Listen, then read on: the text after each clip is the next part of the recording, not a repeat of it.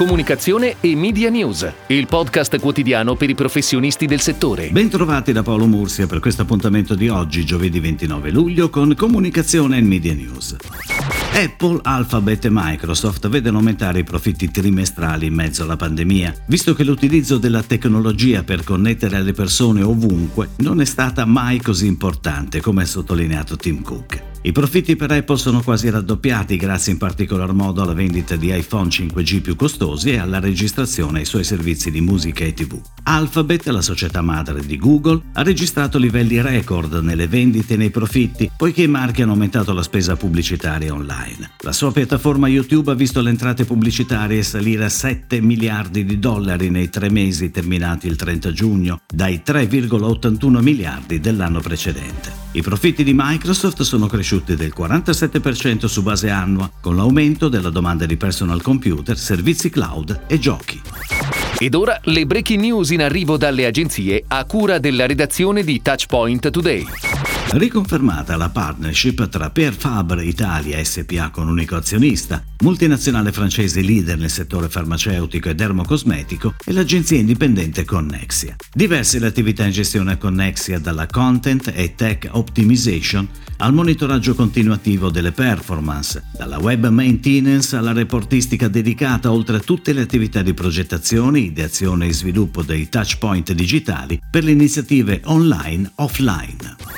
Minuscola e Dude lanciano il brand di vino in lattina Quartin, dando il via alla rivoluzione del settore in Italia. Un vino di qualità, un oggetto di design, un'occasione per un bicchiere, anzi due e mezzo. Il formato è quello che tutti conosciamo, il quartino, ma questa è l'unica cosa che rimane uguale. Minuscola seleziona infatti cantine indipendenti presenti sul territorio italiano e confeziona il prodotto in lattina rendendo tutto il processo più sostenibile. La lattina di Quartin, oltre ad essere costituita da un materiale altamente facilmente riciclabile, riduce i costi e le emissioni di trasporto e risulta essere quindi un formato a basso impatto ecologico. The Story Lab lancia Halo, la suite per comparare e stimare reach, KPI, costi ed efficacia di branding delle campagne talent e influencer. Halo è un progetto di innovation concepito e sviluppato interamente da The Story Lab e guidato sin dai primi passi proprio da Alberto Bommartini, Head of Influencer Marketing dell'agenzia, insieme al team Intelligence e al team Tech. Il database è già alla base dei processi creativi di The Story Lab per tutti i clienti attivi sull'influencer marketing. Nel 2022 alcune delle funzioni della suite verranno rese disponibili anche per l'accesso diretto alle aziende, offrendo una vista aggregata dei dati.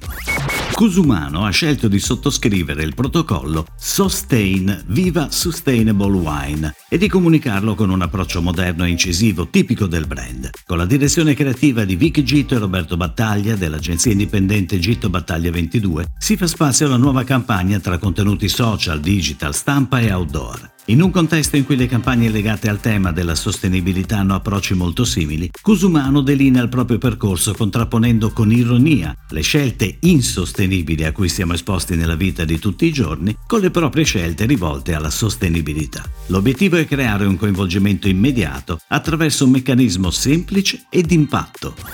Il circuito GoTV di Media One arricchisce il suo palinsesto con contenuti di entertainment, uno spazio dedicato al dialogo con i viaggiatori, occasione di evasione e leggerezza, per regalare un sorriso, per farsi raccontare piccoli e grandi aneddoti delle stazioni più belle d'Italia. Bernie, voce e volto protagonista della nuova proposta Media One, è un viaggiatore come tanti. È il vicino di poltrona a cui si racconta un aneddoto, è la persona che si può incontrare tutti i giorni sulla banchina proprio in attesa del treno. Il prodotto, pensato per una fruizione veloce, è correlato ai tempi dell'utenza in movimento e ha l'obiettivo di regalare un momento di evasione e permettere di scoprire il nostro paese. L'indirizzo email bernie at media-one.it permetterà di aprire il dialogo con Bernie e indirizzare i suoi racconti.